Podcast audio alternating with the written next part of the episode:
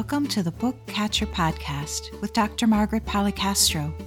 I'm Janice Mathies, the founder of Lyra Learning. Our mission is to support school library teachers through advocacy and by providing them with instructional resources that celebrate their role as modern literacy teachers. In this podcast, Dr. Policastro recommends socially and culturally relevant books that support this mission. So, Margaret, what books did you catch this week?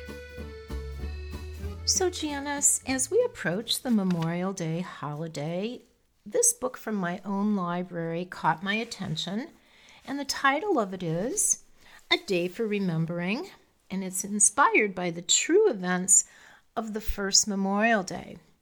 This was published in 2021 by award winning author Leah Henderson and award winning illustrator Floyd Cooper.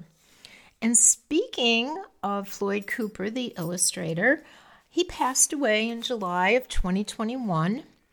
And I've been following his work since 2010 when he illustrated the book Ruth and the Green Book. And this book, A Day for Remembering, is no exception with illustrations. His illustrations, I have always felt, are museum worthy. That is, you know, they could be in a, an exhibit in a fine art museum.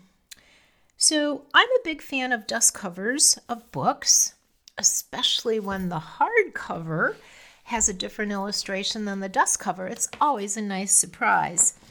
And A Day for Remembering has just a very touching front cover illustration and then a very moving illustration with the hardcover.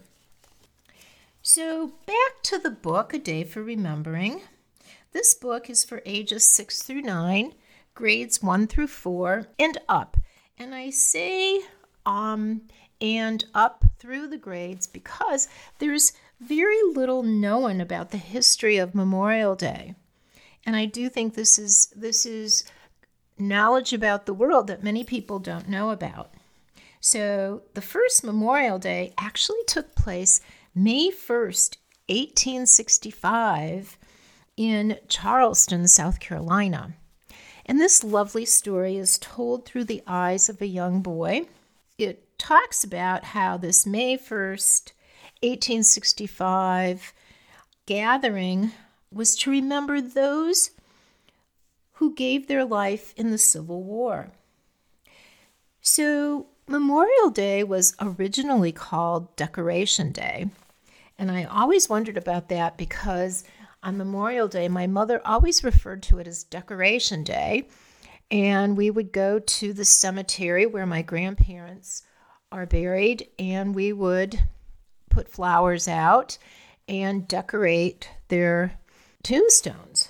And so I always wondered where that Declaration Day came from, and so now I know. In 1882, it actually became Memorial Day, and in 1971, it became a national holiday. I love endnotes to books, and this one is no exception. It's got great notes from the author, it's got more information about the roots of Decoration Day, a wonderful timeline of events surrounding um, 1865 through 1971, and a great bibliography so you can see more resources. So I think this is a wonderful book, and I think this is a, a great way to learn about some history that most people don't know about. So I give this many, many stars and accolades. I think it's just a terrific book.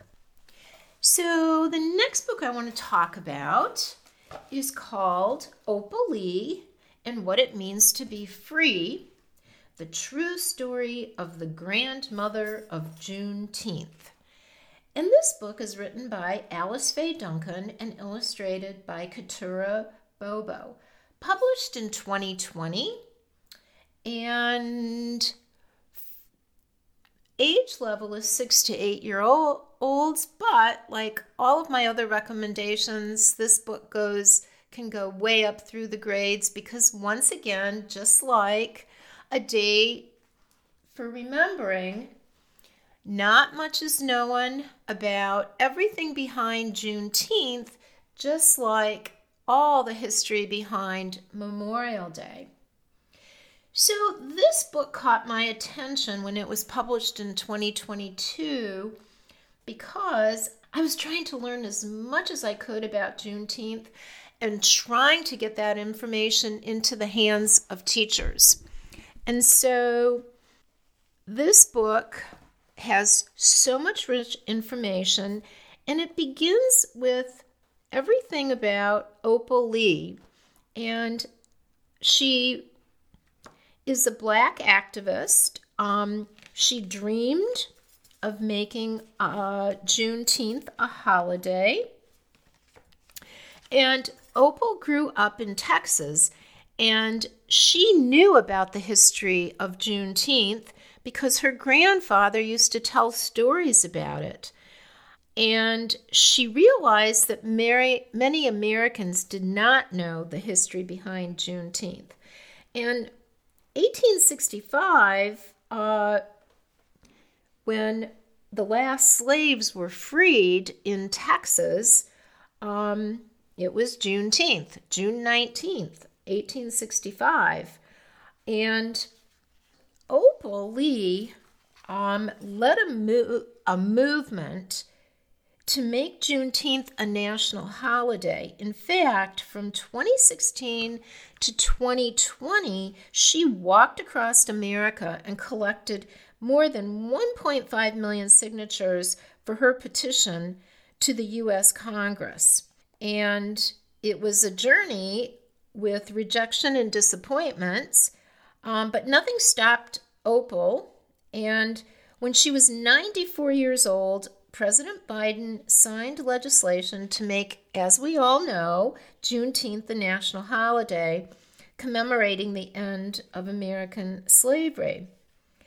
So, this book is really, really wonderful, and the back of the book has such fun information. It's got um, the Juneteenth Red Punch Strawberry Lemonade recipe. Um, and this was, you know, what they would make to celebrate Juneteenth um, since 1937. It's got a wonderful Juneteenth timeline beginning with 1619 and ending in 2021 when Congress voted to make Juneteenth a national holiday. There's really nice information about Opal Lee in the back, a lot of resources and books. And I just want to say this is a terrific book to introduce to children the history behind Juneteenth. And again, connecting the past to the present. It's not too soon to start the discourse surrounding this important holiday. Hats off, 10 stars plus for this book. Love it. Thank you for listening. If you would like to purchase any of these books and support this podcast, please head over to lyralearning.com backslash book dash recommendations.